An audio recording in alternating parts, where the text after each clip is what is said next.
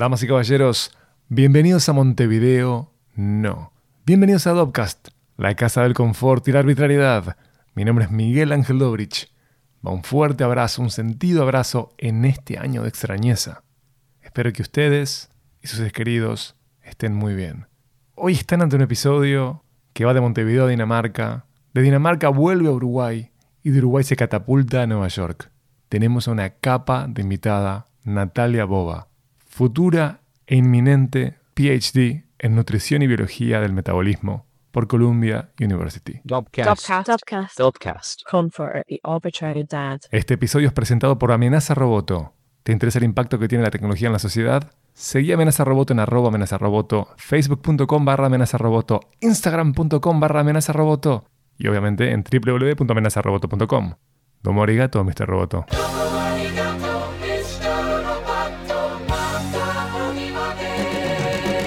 Están a minutos de un episodio que dialoga con varios episodios neoyorquinos de Montevideo No. Recuerden que tuve mi temporada por ahí. También dialoga con episodios en donde pesa la experiencia de emigrar. Pienso en Fernando Arce, el gran actor boliviano, la ingeniera, diseñadora y artista Luisa Pereira Ors, y el reciente y maravilloso episodio con Gervasio Batista.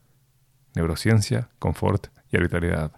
De hecho, en el campo científico, es lindo el puente con Gervasio, lo que tienen en común Natalia Boba y Gervasio en particular. También es interesante acercarse al episodio de Gabriel García, que trata sobre los desafíos de ser científico en el sur y sobre nanocosas, nanotecnología. Recuerden que como de costumbre nos pueden escuchar desde donde prefieran, Spotify, Apple Podcast, SoundCloud. Los invito a suscribirse. Y si sos un loco radical o una loquita radical también del RSS, levantá nuestro RSS y escuchanos desde donde quieras. Si sos un paciente problemático que usa Feedly, nadie te juzga acá. Acá se viene a pasar bien. ¿eh? También te invito a seguirnos en youtube.com barra hermoso canal con programas como El Norte es el Sur, Divino Tesoro, El Futuro, entre otros contenidos. Y entremos en diálogo en Twitter en arroba mvdnopod, mvdnopod. Y también en arroba Dopcast.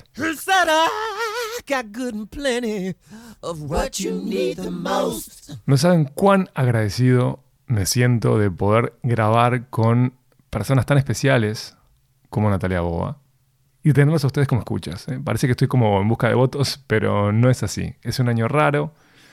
Natalia vivió el lockdown de Nueva York y da oro, ¿eh? o sea, es increíble su historia personal y cómo ha sobrellevado los desafíos de esta temporada de COVID-19. En la página de Dopcast, que es dopcast.uy, UY por Uruguay, pueden acceder a todos los episodios de Montevideo No. Están ante el episodio 128, así que hay 128 episodios más especiales, con invitadas e invitados de todas partes del mundo hispanohablante.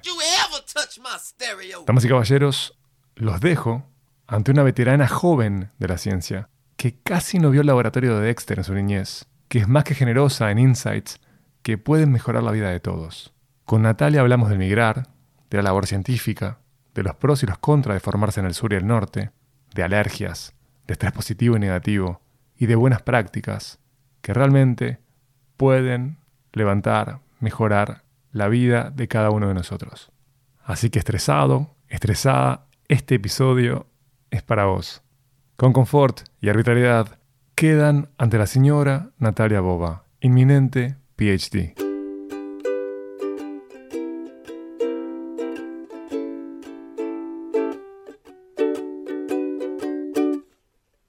En Dinamarca en particular, eh, sí me sentí un poco un sapo troposo. Dinamarca es, es- tiene algo, interesante que es un país que en muchas cosas es muy similar a Uruguay. Es un país eh, relativamente pequeño, rodeado de países más grandes. Es un país que tiene una población eh, relativamente pequeña, son más o menos 6 millones de personas.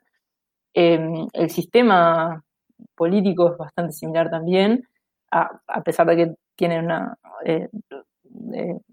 realeza, pero bueno, ellos no le dan mucha pelota a la realeza. Este, pero aún así, había cosas eh, de, de que sí, de que, bueno, soy la única, soy la única latinoamericana acá. Y además estaba en Aarhus, que es una ciudad que no es, no es Copenhague, que es de repente la ciudad más cosmopolita. Es una ciudad que es, es la segunda ciudad más grande, pero es una ciudad relativamente pequeña.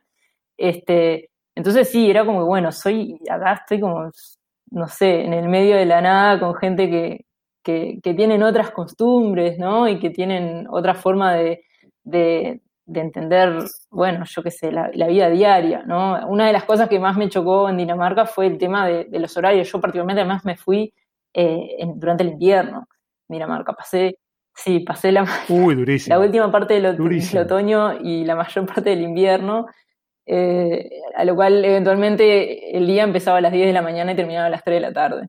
Entonces, eh, estaba muy, mucha espanto, oscuridad, muy poco sol, eh, muchos días nublados. eh, bueno, no sé, todo era, todo era muy diferente en ese sentido. Este, los horarios, ¿no? Los horarios de trabajo. eh, ellos tienen una, un tipo de trabajo que realmente trabajan siete horas, era, empiezan a las 8 y a las 3 se iban. Y tienen media hora para almorzar, media hora para, media hora para desayunar de mañana, media hora para almorzar adentro del trabajo. Y a las 3 estaba todo el mundo afuera. Mm. Eh, y bueno, yo venía acostumbrada de Uruguay de, de empezar, bueno, a las 9 y terminar cuando se terminaba. Y claro, todas esas cuestiones Exacto. fueron como que, sí, fueron bastante de- desafiantes. Este, me costó un poco adaptarme, pero, pero bueno, al tiempo me adapté. Es una población que, que, que- es interesante, es que, yo la verdad que conocí muchas personas este, muy amables y, ¿no? y siempre como dispuestas a, ayudar y, a, a- tratar de integrarte, a pesar de que no son, tienen esa fama de que son fríos, sí, son un poco fríos, es distinta la cultura, ¿no? Pero, pero bueno, sí, estuvo, fue una experiencia interesante, este, pero que debo reconocer que, que- que el hecho que quizás que hayas ido durante todo ese invierno, este, terminó determinando que a Dinamarca no iba a ir a hacer mi doctorado. No, No era el lugar adecuado, No era claro, el- considerando eso. Y contame una cosa, Natalia. ¿Vos tenés hermanos en Uruguay? Sí, tengo un hermano mayor que vive en Uruguay, que de hecho este, él es ingeniero de sistemas, igual que mi padre, eh, y bueno, y él de hecho ahora está trabajando en esta empresa que pasó a tener mucha relevancia, D-Local, o D-Local, Sí. y bueno, él es parte de esa empresa, y, y bueno, así que él, él sí está haciendo su vida allá. Un éxito de la familia Boba, increíble. Tremendo. Tremendo, tremendo. Entonces retornás a Montevideo extrañando la rambla, el mate, las alpargatas, la luz. La luz, la particularmente la luz. particularmente la luz. Y ahí es que eh, te decidís a ir a estudiar a Estados Unidos, conseguís tu beca Fulbright. Y en Estados Unidos, ¿por qué Columbia? Nueva York, estamos hablando hacia el norte de Manhattan, ¿no? Sí, ¿Por qué Columbia? Bueno, dentro de las, cuando yo aplico la beca Fulbright y me sale, básicamente vos lo que tenés que hacer es aplicar a, a un montón de, de universidades, ¿no? El tema de las universidades acá en Estados Unidos eh, tiene esa cuestión de, de que es, eh, de que tenés que se- ser capaz de ingresar, digamos, te tienen que aceptar, ¿no? Entonces uno lo que hace es aplica a muchas universidades y bueno, y la que los aceptan después decide a cuál de todas esas que te, de- te llegaron a aceptar, a, a- cuál ir. Eh, Columbia tiene la, la particularidad de que tiene un programa en nutrición y biología del metabolismo que es muy fuerte y eso me daba la oportunidad de, bueno, de, de- no solo de, en cuanto a la formación teórica de cursos y, el, currículum, pero, pero una cuestión de, también de la cantidad de laboratorios eh, y la cantidad de, de- de- de lugares que, en los cuales yo podía elegir llevar a cabo mi tesis de doctorado. Entonces era como un, un abanico súper amplio. O sea, yo cuando entro a la universidad, vos el primer año es un año en el cual ah, tenés cursos y además haces rotaciones, son este, pequeñas pasantías como de tres meses en, en laboratorios distintos de los laboratorios que a vos te parece que po- potencialmente podrías llegar a hacer tu, tu tesis de doctorado. Y cuando estaba haciendo esa búsqueda de, de- de laboratorios, bueno, eh, solo en mi programa hay 40 laboratorios asociados. Entonces, te da un abanico de posibilidades enorme y realmente este es un programa que es en nutrición y biología del metabolismo, pero los, laboratorios eh, abarcan una, una cantidad de temas que es súper amplia. Este, y entonces, bueno, te da esa, esa oportunidad. Y además de eso, resulta que Columbia está en Nueva York, que, que bueno, cuando yo vine a entrevistar para acá, este, ellos, me, tomé el trabajo de venir a hacer la entrevista acá porque quería conocer la ciudad, porque en última instancia. Si decidía venir, iba a estar viviendo acá por un tiempo bastante largo. Los doctorados acá son por lo menos de cinco años. Y bueno, y llegué a Nueva York y me partió la cabeza. Y dije, bueno, Pasa todo, tengo que, pasa venir, todo ahí. tengo que venir acá. Sí. Ese Nueva York no es el Nueva York de ahora, ¿no es cierto? Está funcional totalmente Nueva York, ¿no? Hay una narrativa que va a contramano de lo que está pasando en Nueva York. Hay una vida que se asemeja Sí, a la vida de antes, sí. Es, pero igual está más pasivo de lo que es esta ciudad, que Claro. ese cliché de la ciudad que nunca duerme eh, es un hecho. Sí, sí, no, es duerme. literal, es literal. Es, es una ciudad que es, es, es muy intensa.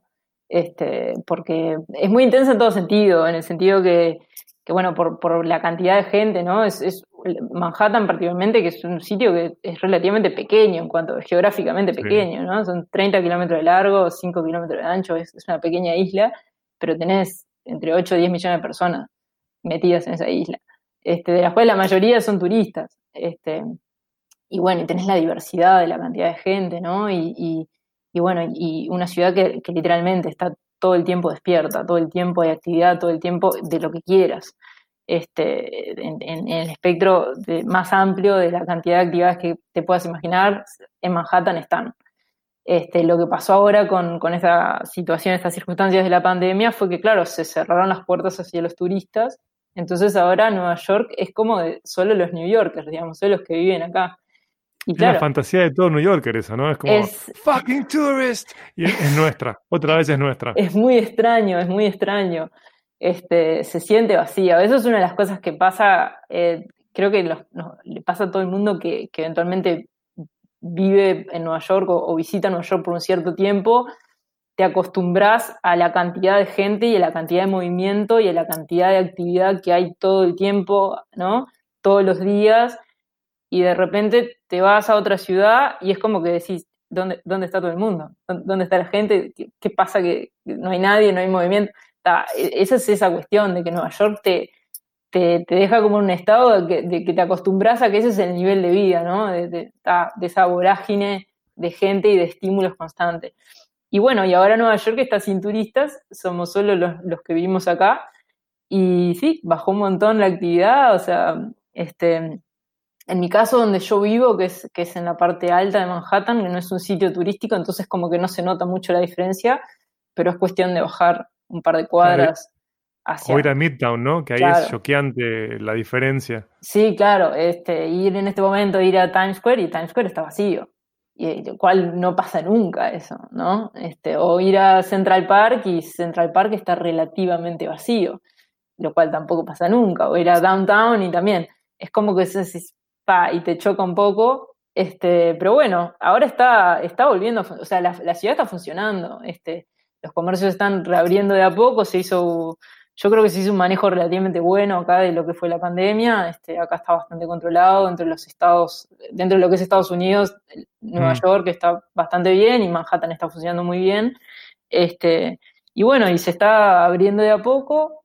Y yo creo que básicamente lo que va a pasar es que una vez que esto se termine, probablemente una vez que ya haya una vacuna para, para el COVID, este, nada, Nueva York va a volver a ser lo que era, este, en un, en un santiamén, porque es así, porque, porque tiene esa, esa resiliencia este, de ser una ciudad que atrae a todo el mundo y apenas se pueda volver, se va a volver. La resiliencia eh, funciona hasta como un eslogan, ¿no? Este, porque está todo el tiempo. Pienso hasta como, por ejemplo, la gente de Brooklyn, ¿no? Que era Brooklyn Strong. Siempre tiene un eslogan asociado a, a lo Sí. tough que son, a, a la resiliencia, como decías vos. Claro, sí.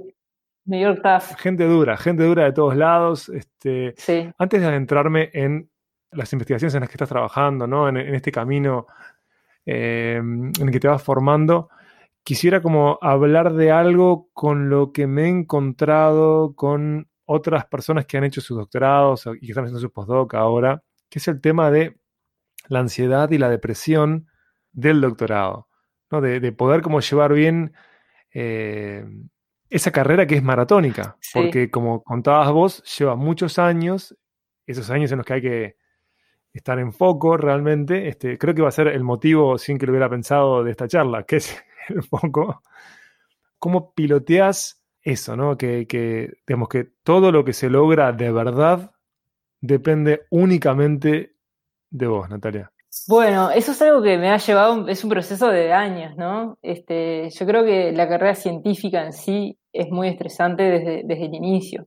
Es una carrera que, que por más que uno trabaja en grupo, muchas veces el, éxito es, es, muy personal, en el sentido que uno puede trabajar en un laboratorio está trabajando sobre un proyecto y quizás el resto del laboratorio todos los proyectos están funcionando bien, pero tu proyecto funciona mal y el que termina saliendo como este, más dañado en ese sentido sos vos, Porque quizás incluso hasta, hasta ese jefe de laboratorio, bueno, el que el proyecto ese no funcione lo afecta, pero ese jefe también tiene otros cuatro o cinco proyectos funcionando.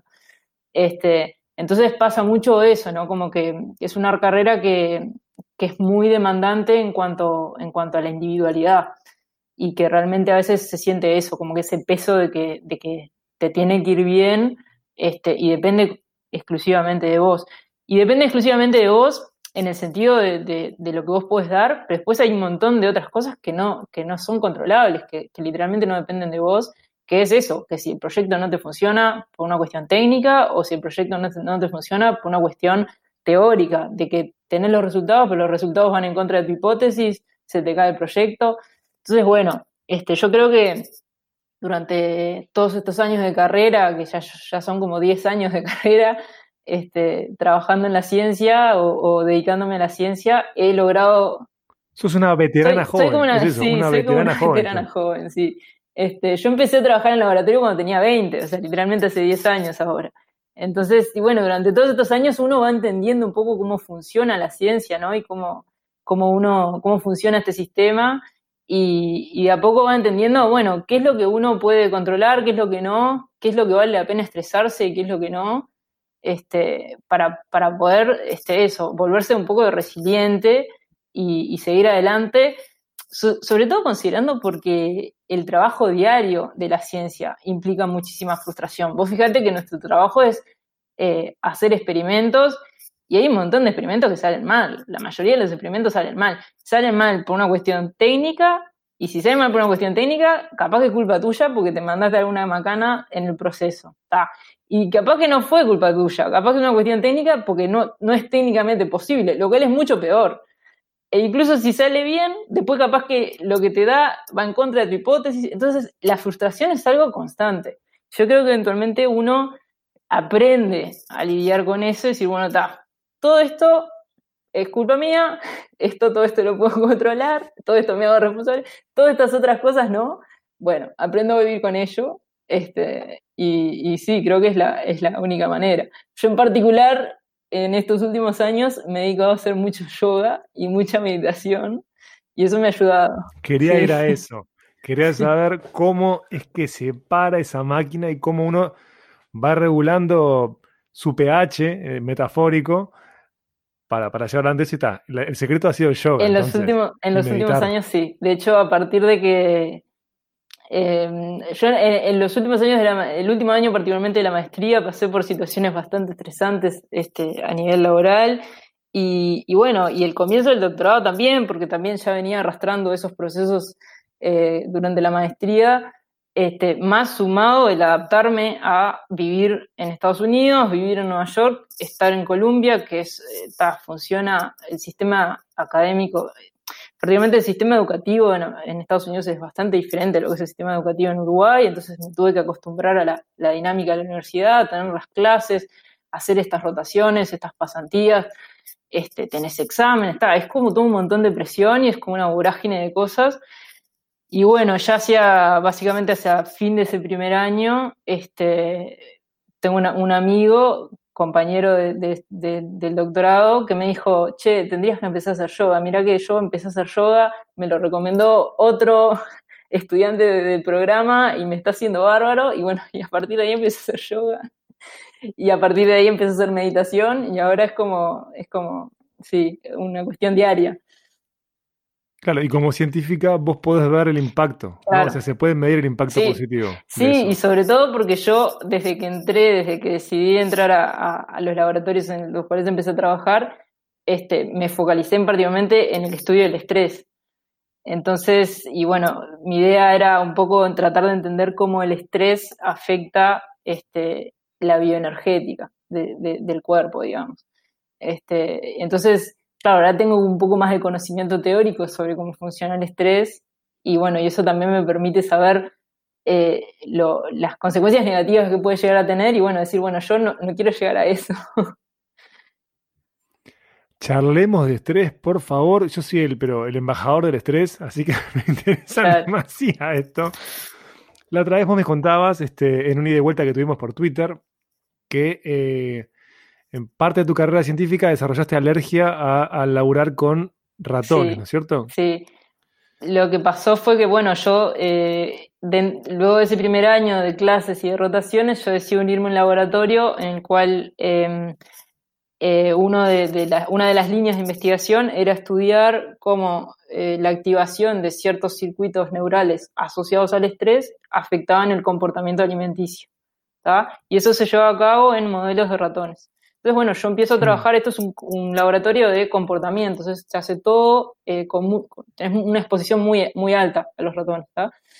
Y bueno, y lo que empezó a pasar es que mm, empecé a tener como unas ciertas reacciones de tipo alergia, que eran como muy como aisladas y como que no tenía muy claro por qué se ve- venían, empecé a tener una alergia en las manos, iba al médico y me decían, bueno, esto puede ser una cuestión estacional o puede ser estrés. Y yo decía, bueno, está, no sé qué hacer, me daban alguna crema, me daban, ¿no? Y se fue poniendo cada vez peor y empecé a tener reacciones alérgicas en los ojos y también era una cuestión de que cada vez que estaba muy cansada, cada vez que estaba muy estresada, ¿no? Antes de un examen, antes de una presentación, como que me atacaba esas reacciones y después empezó a poner peor y empecé a tener aler- alergias en todo el cuerpo y era como una cuestión que, bueno, ta, esto ya no, este, ya no puedo más, con esto me está, me está matando. Y cada vez que iba al médico era siempre lo mismo, ¿no? Bueno, esto si, si no es estacional tiene que ser, tiene que estar asociado al estrés. Y, y bueno, y lo que pasó fue que, ter- bueno, termino yendo a un inmunólogo, me hacen un estudio y me dicen, bueno, lo que te pasó es que desarrollaste alergia a los ratones. Lo cual es algo relativamente común cuando estás muy expuesto a esos ratones. Y el tema del estrés es que es eso, el estrés funciona de una manera de que puede este, desencadenar este tipo de reacciones este, de forma tal que, bueno, que se manifiestan. Y, y bueno, y la alergia, por cómo funciona, cuando uno desarrolla una alergia o cuando tiene una alergia, si vos estás constantemente expuesto a lo que te genera alergia, esa alergia se pone cada vez peor. Entonces llegó un punto en el cual yo tuve que abandonar el proyecto que estaba trabajando porque ya no podía trabajar más con ratones.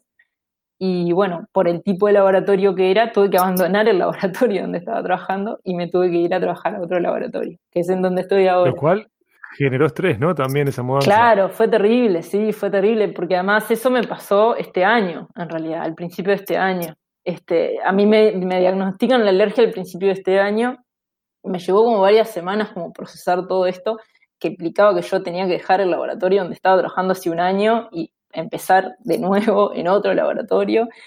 Eh, cuando decido que voy a cambiar de laboratorio, a las dos semanas eh, y fue el lockdown, el, o sea, el shutdown Claro. de, de- de la universidad. Entonces, Claro, toma un poquito más de estrés para tu vida, Natalia. Claro, Un era una estrés. cuestión que pasó todo al mismo tiempo. Fue como que, bueno, eventualmente no tenía laboratorio y no tenía cómo empezar en ningún laboratorio porque la universidad estaba cerrada. Y los jefes de laboratorio no estaban tomando gente, porque te imaginas que, Claro. sobre todo al principio, cuando no se sabía cómo esto iba a evolucionar, ¿no? Recién la universidad estaba cerrando, los jefes de laboratorio estaban tratando de ver, bueno, qué hacer con su, con su propia gente. No era el momento para mandar un mail, hola, este, mi nombre es Natalia, tengo alergia a los ratones, me gustaría trabajar. No, era como el momento menos, menos oportuno. Y bueno, la, la cuestión es que sí, estuve como dos, esos primeros dos meses este, de, de la cuarentena, estuve buscando laboratorio hasta que eventualmente encontré este, en, en donde seguir trabajando, que es un laboratorio que también se dedica al estrés, pero en este caso, en lugar de trabajar con ratones, trabajamos directamente con humanos. ¿no? Y ahí esa cuestión de que, bueno, que yo no quería trabajar con pacientes, bueno, termino trabajando con pacientes de todos modos. Karma, Sí. karma. sí. Eh, así que bueno, y la cuestión es esa. Básicamente es, es un laboratorio que, que trabaja mucho en lo que son este, las enfermedades, lo, lo que se llama las psicosomáticas, ¿no? Que son cómo el estrés eventualmente puede desarrollar este, patologías a nivel del organismo. Ah, profesora, una pregunta que creo que es necesario como ponerla sobre la mesa, porque estamos hablando del estrés todo el tiempo, pero sería bueno definir qué es el estrés. Claro, o sea, el, el estrés se, se puede definir como ampliamente como cualquier condición que excede la capacidad natural del organismo para adaptarse, ¿tá? para preservar lo que se llama la homeostasis, que vendría a ser como, como ese estado de balance en el cual el organismo vive. ¿tá? Entonces, lo- los estresores pueden ser tanto intrínsecos como extrínsecos, o sea, de repente una mutación genética genera estrés a nivel del cuerpo. Este, cambios a nivel de la dieta pueden generar un estrés, por ejemplo, sea de privación de alimento o sobre suministro de alimentos, eh, el consumo de sustancias, infecciones, sea bacteriana o viral. Y después tenemos el estrés que vendría a ser lo que llamamos el estrés psicológico, ta, que serían asociados a condiciones o circun- circunstancias este, que afectan a la psicología del individuo, ¿no? Circunstancias que de repente son adversas, vamos a decirle, este, un mal relacionamiento interpersonal, este, una situación de trabajo conflictiva, una desventaja socioeconómica, cualquier condición que sea, eh, tan, eh, que sea considerada por el individuo como una, una amenaza, sea real o interpretada como, como una amenaza, Claro. eh, hacia la, la integridad eh, fisiológica del individuo. ¿tá? Y bueno, y ahí en realidad tenemos, este, puedes hacer una distinción entre lo que nosotros llamamos de repente estrés positivo o estrés negativo. ¿Tá? Estrés positivo son circunstancias que son desafiantes para el individuo, pero que el individuo las puede llevar a cabo y eventualmente se resuelven, ¿no? Vamos a decir, dar una entrevista de trabajo, este, ir a dar un examen, dar una charla en frente a un grupo de personas desconocidas. Esos son, el, individuo se estresa, ¿no? Pero bueno, eventualmente el, cuerpo se adapta a esa situación y eventualmente vuelve al estado basal.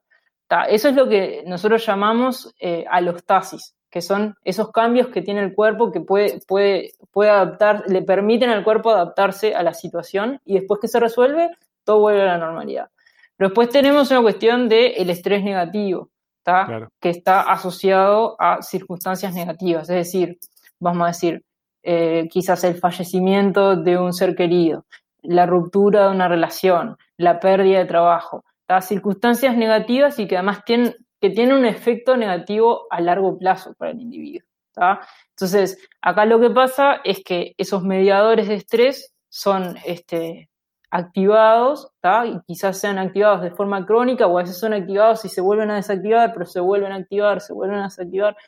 Y esta, esta, este tipo de, de activación termina generando como el desgaste de- del sistema, el desgaste del cuerpo. Entonces esto es lo que nosotros llamamos como carga alostática, ¿sí? que el cuerpo hace ese cambio, pero se tiene que mantener, se tiene que mantener, se tiene que mantener y eventualmente ese sistema se, vuelve como disfuncional. Ahora, si el individuo tiene este, los recursos internos y el soporte externo ¿sí? para manejar esa situación y como que pasar por la tormenta, bueno, eventualmente el individuo deja de considerar esa circunstancia como negativa, ¿no? Como que la circunstancia se resuelve y de nuevo el, cuerpo vuelve a su estado normal, a su estado basal. Y eso es lo que podemos llamar como estrés tolerable.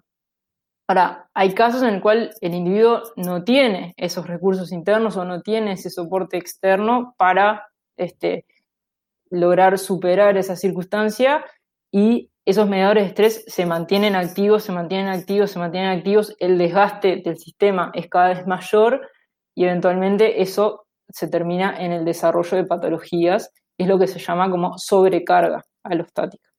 ¿tá? Y ahí es cuando estamos hablando de estrés tóxico. ¿Llegaste al punto del estrés tóxico con todos estos cambios? Eh, bueno, yo creo que... Porque hablamos hoy que llegaste a soluciones, ¿no? O sea, te empezaste a cuidar meditando, empezaste a hacer yoga, así que el- vos tenés allá un grupo de, de- te has hecho amigos, tenés como un colectivo ahí que te brinda Claro, afecto. Sí, sí, eso fue fundamental entre amigos y familia para, para poder este, superar la, la- superar el temblor, digamos.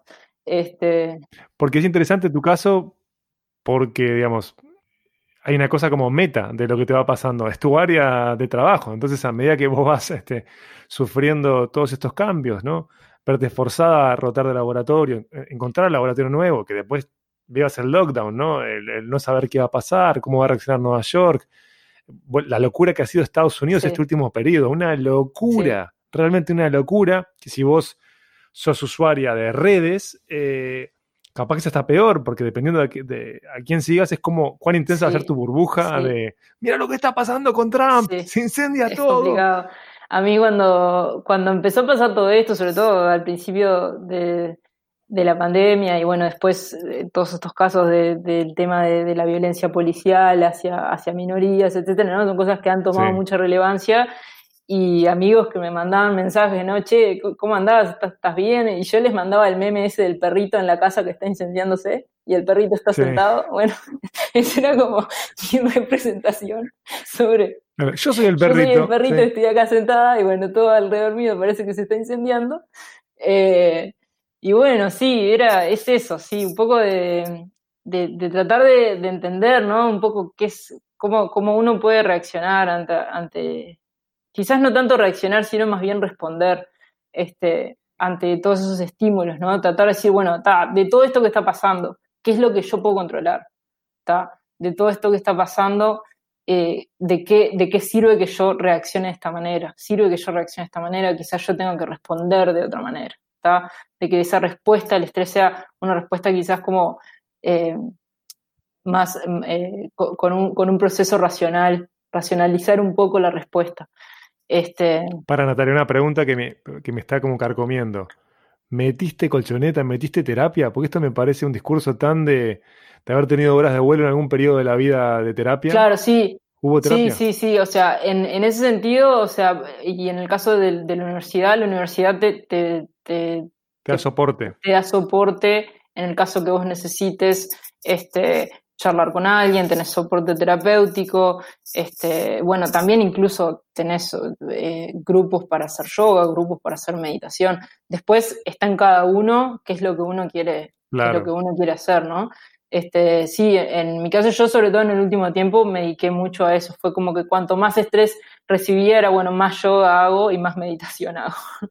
Este, y, y bueno, y, y eso, ¿no? El soporte de la familia, el soporte de los amigos para, para mantenerse resiliente, ma- mantenerse en pie y, y bueno, y no, no, no verse superado por, por las circunstancias. Claro, que no pase la ola, que no pase la ola, que no sea un tsunami. Es barrenarla, barrenarla, Claro. ir con la ola.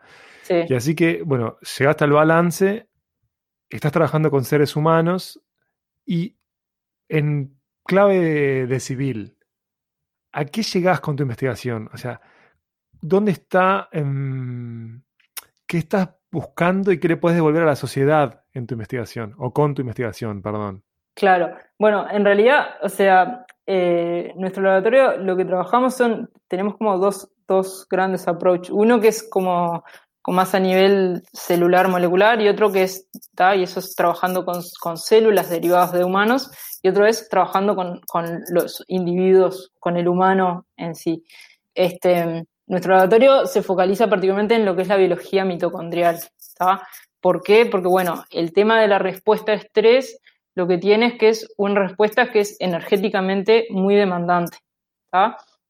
Entonces, eh, dentro de la célula, el sitio de mayor producción de energía es la mitocondria. Entonces, siendo que la respuesta a estrés es una respuesta energéticamente muy demandante, la mitocondria, que es la que produce la energía, tiene un rol clave. Pero además hay una cosa interesante, es que la mitocondria además participa en la regulación de los niveles de las hormonas de estrés. ¿sí? Entonces, ¿qué pasa? Lo que ocurre es que la activación de la respuesta a estrés está estrechamente asociada a qué tanto podemos responder. ¿sí? Entonces, en el tema con el estrés y cómo nosotros lo abordamos es, nosotros consideramos que ante un estrés crónico, la mitocondria, que tiene que como que hacer todos esos reajustes para cumplir con esas demandas energéticas, cuando el estrés es crónico, la mitocondria eventualmente puede volverse disfuncional. Y el tema con la mitocondria es que no es solo un sitio donde genera energía y, genera estas, eh, regula estas hormonas de estrés, pero sino además tiene otra cantidad de funciones en la célula. Entonces, cuando se vuelve disfuncional por la causa que sea, la célula eventualmente se vuelve funcional. Cuando la célula se vuelve disfuncional, el tejido se vuelve disfuncional, el órgano se vuelve disfuncional y eventualmente en el organismo se desarrollan las patologías. Entonces, en nuestro laboratorio, la investigación que nosotros hacemos es tratar de entender cómo el estrés, y particularmente el estrés crónico, sobre todo cuando es constante, afecta la biología mitocondrial y cómo esa afectación de la biología mitocondrial puede eventualmente traducirse en eh, el desarrollo de una patología eh, humana. ¿no? Eh, y el tema es ese, que, que, son patologías que se pueden disparar por cualquier lado, ¿no? Enfermedades cardiovasculares, digamos, hipertensión, este, enfermedades a nivel del sistema inmune, como por ejemplo estas reacciones alérgicas que yo estaba teniendo, ¿no? Este, o quizás también enfermedades ya hacia nivel eh, neurológico, ¿no? Como el desarrollo de, desórdenes psicológicos como la depresión. Este, entonces, bueno, es, es, es, un poco eso. Y en el caso de, de, cómo nosotros llevamos a cabo esta investigación, es eso. Tenemos una aproximación que es trabajar con células de pacientes, lo que se le hace es una pequeña biopsia a un, individuo, sea en la piel o, en el tejido adiposo, se, aíslan esas células, esas células se cultivan y después nosotros las tratamos con estas hormonas de estrés o distintos tipos de hormonas. Y ahí vemos cómo esas hormonas afectan a la funcionalidad de la mitocondria y cómo esa afectación o disfunción de la mitocondria eh, afecta al resto de las células. Eso es por un lado. Y después tenemos el otro, eh, la otra aproximación que es trabajar directamente con los individuos, que es lo que, lo que hacemos es trabajar con individuos que los traemos a la clínica y los exponemos a un estrés leve, sea físico o psicológico. el informativo. Claro, bueno, el informativo. eso sería una buena opción. No, lo que hacemos es, a, nivel físico, es eh, el individuo lo que tiene que hacer es meter la mano en un balde con hielo durante un par de minutos, eso les genera un estrés físico. Y el estrés psicológico es eh, que les damos un par de minutos para preparar un discurso y tienen que dar ese discurso en frente de un extraño y de una cámara. Entonces eso les genera ese estrés psicológico. Y bueno, lo que hacemos básicamente es antes y después de esas tareas, sacamos eh, muestras de sangre, muestras de orina, muestras de saliva, y, entonces a partir de esas muestras podemos ver este, la circulación de los niveles de hormonas, niveles de metabolitos, niveles de eh, moléculas proinflamatorias, ese tipo de cosas. Y además, durante la tarea se miden cuestiones como el ritmo cardíaco, la presión arterial, este, o incluso la actividad neuronal a nivel de cerebro. Y después, por última instancia, lo que hacemos es que estos individuos eh, pasan por eh, lo que se llaman eh, tareas cognitivas, ¿no? Para evaluar su, su, capacidad cognitiva y una autoevaluación psicológica. Entonces, esto nos permite asociar en última instancia cómo el estado psicológico de, de esta persona puede asociarse o puede estar asociado a cómo responde al estrés. Este, y bueno, esto es un, trabajo que en realidad involucra muchos grupos. Son, algunos son grupos de la Universidad de Columbia, otros son grupos de, otras universidades aquí en Estados Unidos. Y cada, vez, cada grupo eh, se focaliza en su área de expertise, digamos. En nuestro caso, vendría a ser todos esos parámetros que están asociados a la funcionalidad mitocondrial. Perfecto, perfecto. Eh, no puede dejar de, volver a la noción de estrés positivo, ¿no? Es, que eso es, lo interesante de eso es, un poco es, un concepto que, es eh, la respuesta a estrés tiene, nosotros le, llamamos que tiene una forma de U invertida, ¿está? En el sentido que cuando el estrés es relativamente bajo, ¿está? Pero situaciones eh, de estrés lo que hacen es incrementar la, la capacidad de adaptación del individuo ante esa circunstancia desafiante. Es que pensaba, por ejemplo, en el deporte, ¿no? Eh, cuando uno está compitiendo al alto nivel, ese estrés hace que tengas esas performances que son altísimas. Y claro, está dentro de un marco, ¿no? El partido arranca y se acaba, el campeonato arranca y se acaba. Claro, ese es el tema. Cuando el estrés es relativamente bajo o por lo pronto es agudo, es decir, que va a empezar, pero y sobre todo se, se es consciente que va a terminar, entonces esa respuesta al estrés promueve procesos fisiológicos de adaptación a esa circunstancia desafiante que incrementan lo que se llama la performance del individuo. ¿sí? Entonces ahí tendríamos como la parte alta de la curva, ¿no? Como que subiendo. Pero ahora cuando el estrés es demasiado alto y particularmente cuando es crónico y es constante, entonces eso termina desarrollando procesos patológicos que disminuyen la performance del individuo. Entonces por eso es esa, esa, esa cuestión de, de, la, de la curva de, de forma de U invertida. Y ahí tenemos como lo que vendría a ser como, por un lado, el efecto positivo del estrés, particularmente quizás del estrés agudo, que esto es una respuesta adaptativa, ¿no? los seres vivos, desde su comienzo, han estado siempre ante desafíos, cambios en su ambiente, y bueno, la respuesta a esos cambios es una, cuestión adaptativa. Si el, si el individuo no pudiese adaptarse, probablemente, bueno, disminuya su probabilidad de supervivencia. Ahora, el tema es cuando ese estrés es crónico, ¿no? Es constante. Lo que te pasa es que, bueno, todos esos, esos procesos y esos cambios que ocurren a nivel del organismo, eventualmente es como que se desgasta el sistema y el sistema ya no puede responder y ahí es cuando se desarrolla la patología. ¿Cuál es el vínculo que hay entre el estrés y los problemas digestivos? Los problemas digestivos, sí, bueno, eso solo... ¿Has laburado por ese lado? No, no lo he laburado, no lo he laburado, pero... Entonces no tires fruta. No, no voy a tirar fruta. no te quiero hacer, no te quiero llevar a un lugar mejor, mejor así. que sea incómodo, este, em, para nada, no, porque yo me ponía a pensar en como en los momentos que tengo mayor estrés, es como que casi todo me cae mal. Bueno, pero eso, Digo, tiene, tiene un sentido. Eso es parte de, la respuesta al estrés que, involucra, eh, involucra varias áreas en el, en el, cerebro y, ¿no? Una, bueno, está la corteza prefrontal que está involucrada en, lo que es el proceso cognitivo, atención, la, la, la toma de decisiones. Pues está el hipocampo, que es también involucrado en procesos cognitivos particularmente asociados al procesamiento de la memoria. Después está la amígdala, que es otra región asociada al procesamiento de las emociones, particularmente de la agresión y el miedo. Y después está el hipotálamo, que es una región que es como la que termina conectando ese procesamiento a nivel central con el resto del cuerpo. Y el hipotálamo activa como dos ejes. Uno de esos ejes es la activación del sistema nervioso simpático. El sistema nervioso simpático es el que está asociado a lo que se llama la, respuesta de fight or flight, ¿no? de pelea o vuelo. ¿Qué pasa? La activación del sistema nervioso simpático lo que hace es, en, un montón de órganos, hace que estemos como en una situación de alerta, ¿no? Dilatación de pupilas, dilatación de los bronquios, aumenta el ritmo respiratorio, aumenta el ritmo cardíaco, aumenta la presión arterial pero al mismo tiempo apaga todo el resto. Y una de esas cosas que apaga es el sistema digestivo. Entonces, cuando vos estás estresado, vas a comer y no vas a poder digerir nada. ¿Por qué? Porque tu cuerpo está mandándole los nutrientes y el oxígeno. No, no es momento de digerir, es momento de correr o pelear. Entonces, ahí viene un poco esa relación.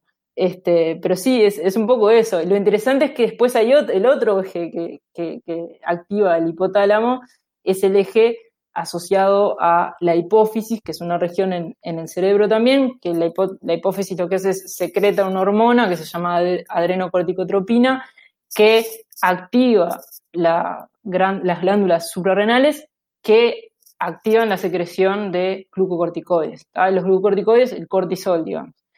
Y estos, eh, estos glucorticoides lo que hacen es, logran incrementar los, eh, los niveles de nutrientes en sangre. Y esto viene todo asociado en esa cuestión de que la respuesta al estrés es energéticamente muy demandante.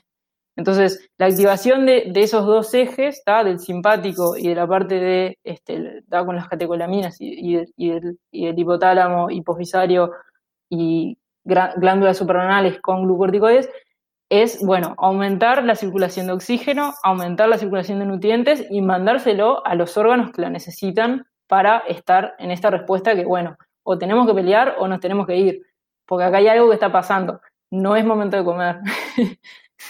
Ah, Quizás a largo plazo sí, porque de hecho los glucorticoides a largo plazo lo que te generan es una búsqueda de alimentos ricos en calorías. Y ahí de repente también está asociado que quizás en el estrés agudo vos no querés comer o todo te cae mal, pero cuando estás crónicamente estresado empezás a comer mucho, ¿no? Y eso también es una respuesta que es muy común. Esa es el, el binging, lo que se llama, ¿no? El comer y comer y comer, sobre todo comer eh, comidas ricas en, en- en azúcar y ricas en grasas. Este, pero viene todo asociado a eso, a, a- a esa cuestión de que es una respuesta que es energéticamente muy demandante. Y volviendo a tu práctica para regularte, ¿no? Esto de meditar y el yoga, ¿en qué afecta concretamente? ¿Por qué es positivo? Porque uno puede tener toda clase de lecturas eh, con, con respecto a la meditación que están más cercanas a lo místico, pero ¿qué pasa a nivel biológico que te ayuda a ordenar y enfrentar y regular a tu Bueno, cuerpo? eh, en el caso del yoga tenés como dos partes, ¿no? Una parte es como la parte física, que es el hecho de que estás haciendo ejercicio. ¿ah? Eso por un lado. Este, después en la parte más así como mental, digamos, como psicológica, yo creo que tiene mucha relación con el tema de, la sensación de control, ¿tá? Porque de hecho, eh, mucho de ese estrés, ¿no? De, de, eso que estamos hablando del estrés negativo, ¿no? Circunstancias que son crónicas, que no se pueden cambiar, y eso genera a nivel psicológico una sensación de falta de control, ¿tá? Y esa falta de control genera esa, esas cuestiones de, ese sentimiento de ansiedad, ¿no? Algo que no podemos controlar y que no podemos modificar y que además es negativo, ¿no? Y es como una, entras como una especie de loop ahí que no salís. En el caso del yoga y tanto en la meditación hay mucho de eso de, del sentimiento de control, de ser capaz de controlar lo que estás haciendo. A nivel del yoga es una cuestión de que de repente, bueno, tenés que hacer una pose que es relativamente difícil, ¿no? Quizás las poses esas de, que involucran este, eh, cierto tipo de balance, ¿no? O equilibrio. Bueno, el hecho de que vos logres hacer esa pose y logres mantenerte en ese equilibrio, te da la sensación, le das la sensación a tu cuerpo de que vos estás bajo control. Y llega un momento que tenés que considerar, no importa tanto qué es lo que estés controlando, simplemente que estés controlando algo. ¿tá? Entonces, porque en última instancia los circuitos terminan siendo los mismos. Entonces es como decir, bueno, se está prendiendo fuego todo alrededor mío, bien, pero a mí me piden que ponga el, el, pie allá arriba y yo estoy logrando poner el pie allá arriba, eso me genera una sensación de que esto lo tengo bajo control. Qué insight Entonces, ese, ¿eh? Qué insight ese. Sí. Es, es, un poco como de tratar de eh, quizás engañar un poco a, a, a, la, a, la, cabeza ¿no? y a la mente, decir... Claro, un autohackeo. Ah, es como un autohackeo un poco con eso. Y la meditación tiene muchísimo de eso también, porque es eso, es, es más bien sobre todo de controlar quizás dónde está la atención, ¿no? La meditación implica mucho de, poner el, foco en la respiración, ¿no? O poner el foco en cómo uno siente determinada parte del cuerpo, ¿no? Entonces es eso, es, es tratar de controlar hacia dónde tu atención está yendo en cada momento. Y que justamente en estos tiempos donde tenemos tantos estímulos, a veces es muy difícil, ¿no? La cabeza se te va sola.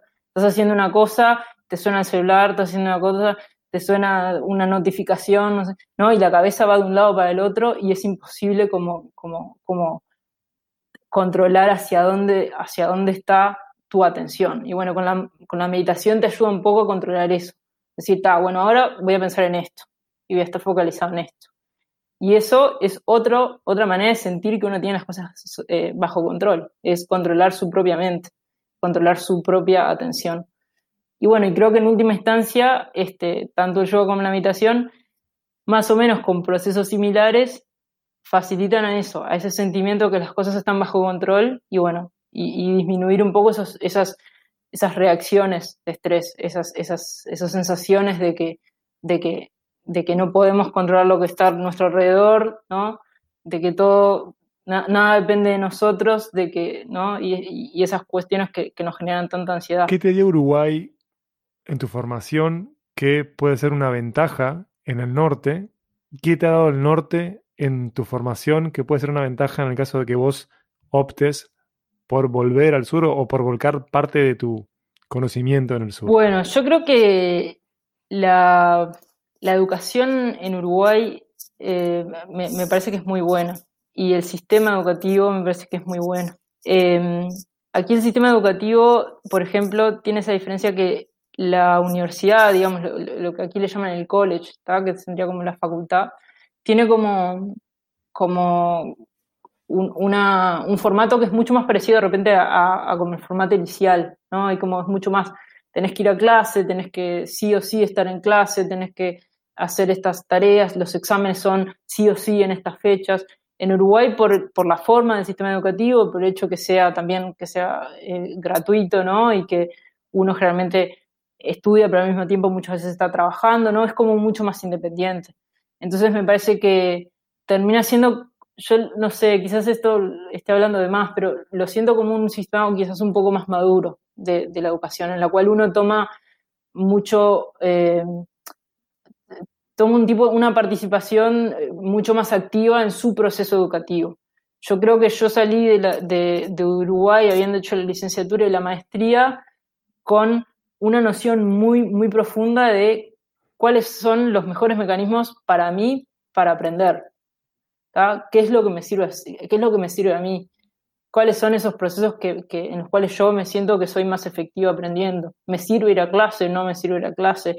¿Me sirve estudiar en grupo? ¿No me sirve estudiar en grupo? Creo que eso, eh, los tiempos, ¿no? ¿Cuándo voy a dar este examen? Eh, ¿Lo tengo que dar ahora? No, bueno, capaz que me, me, quedo y estudio un poco más y lo doy en el, en el siguiente semestre, ¿no? Ese tipo de cosas. Este, y yo realmente salí con, con, una, con una, un nivel de, de, conocerme mucho a nivel de, de, de, mis procesos cognitivos, digamos. Que, que en última instancia cuando vos te dedicas a esto, te dedicas a estudiar, que la ciencia un poco se dedicarse a estudiar, eso me parece que me puso en un, en un sitio de ventaja importante. Este, y después a nivel teórico también, digamos, es, la educación en Uruguay a nivel teórico es, es, muy buena. Hay investigadores de muy buena calidad, hay docentes de muy buena calidad y, y, realmente uno también empieza a trabajar generalmente mucho antes que lo que se empieza a trabajar acá o el tipo de trabajo que uno desarrolla en Uruguay es mucho más cercano a lo que eventualmente uno termina haciendo en la ciencia este, que de repente los estudiantes de grado o de maestría acá, que es como una más, más como son como más pasantías, ¿no? Son como la, no es tanto ese trabajo de que hay que hacerlo y tiene que funcionar. ¿no? En Uruguay uno empieza a trabajar en, ese, en, esa dinámica de trabajo desde mucho más temprano.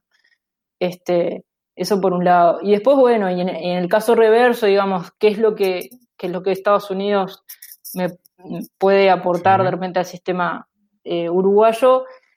Creo que viene por el lado de, la dinámica de, trabajo, este, en el sentido de, es un poco la vorágine. Lo que pasa que el tema ahí es complicado porque el tema es que hay muchas cosas que no son, no son, no son extrapolables. O sea, vos no puedes pretender tener el ritmo de trabajo en Uruguay que vos eh, que tenés acá en Estados Unidos por una cuestión de diferencia de recursos. ¿está?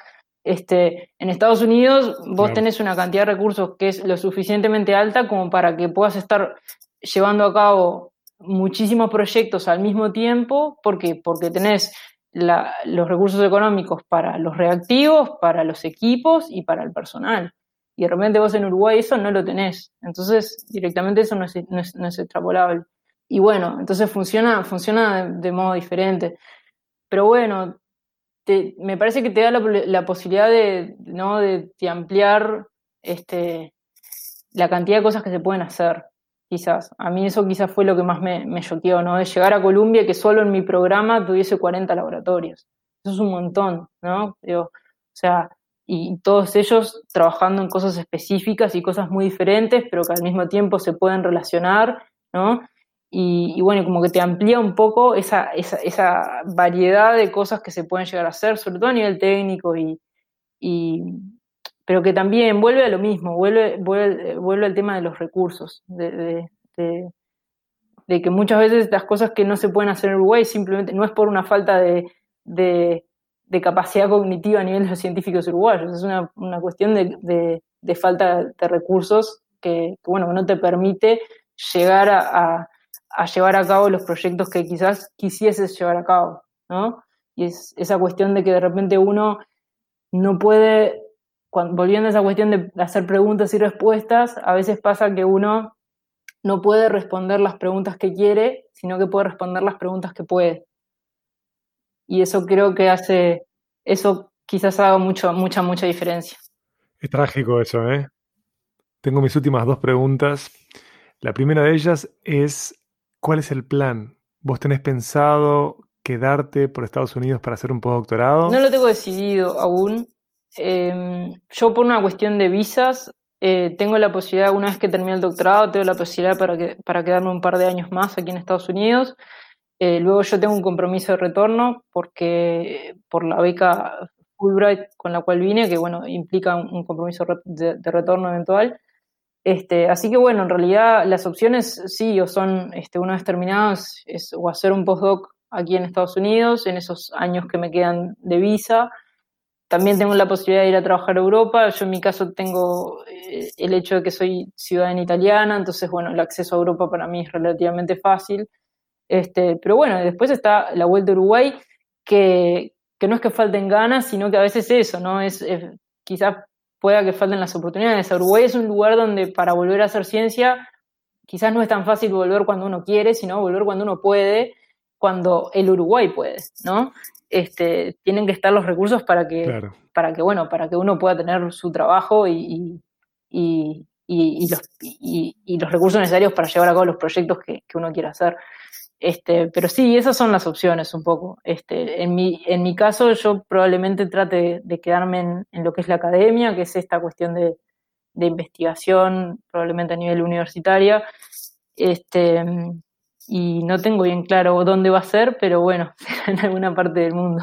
Yo creo que es más difícil siempre volver a Uruguay que irse de Uruguay, ¿eh? Sí, Es complicado. Y cuando uno está en una ciudad como Nueva York, volver a acostumbrarse al tempo uruguayo, ¿no? Este, Nueva York se mueve a velocidad extrema y Uruguay tiene un tempo que es vegetal, ¿no? Eh, Vamos a la velocidad de los ceibos.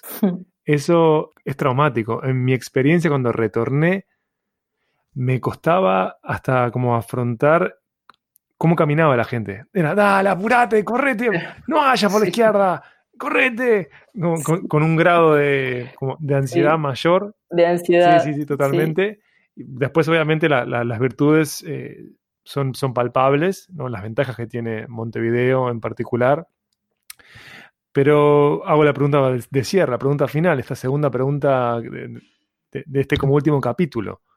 Y es, ¿por qué deberíamos estudiar ciencias en Uruguay? Bueno, creo que quedó claro con este tema de la pandemia, creo que quedó bastante claro, ¿no? El, el rol importantísimo que tiene el hecho de que haya científicos calificados, capaces de, bueno, ante una situación este, inesperada, ¿no? Y al mismo tiempo inevitable, decir, bueno, cómo llevar, cómo, cómo es, cuál es la mejor estrategia para, para afrontar una situación como esta. Este, me parece que es fundamental porque, porque la ciencia no, no solo, me parece que no solo es respecto a lo que uno estudia, ¿no? En mi caso, bueno, yo estudio estrés o estudio la mitocondria, eh, es un poco también la formación en, en, esa capacidad de hacer preguntas, res, responder esas preguntas, ¿no? Y resolver problemas. Y, y se puede aplicar a, a, a, todo eventualmente. Fíjate que en realidad este, los científicos que, en este caso en particular con la pandemia, ¿no? que los científicos que hicieron frente a, o que están participando en, en, que esta pandemia sea eh, manejada de forma acorde ¿no? y de la mejor manera posible, no, no todos de ellos, de hecho una minoría son virólogos, el resto de los científicos son, bueno, quizás sean biólogos moleculares o bioquímicos, ¿no? De distintas ramas.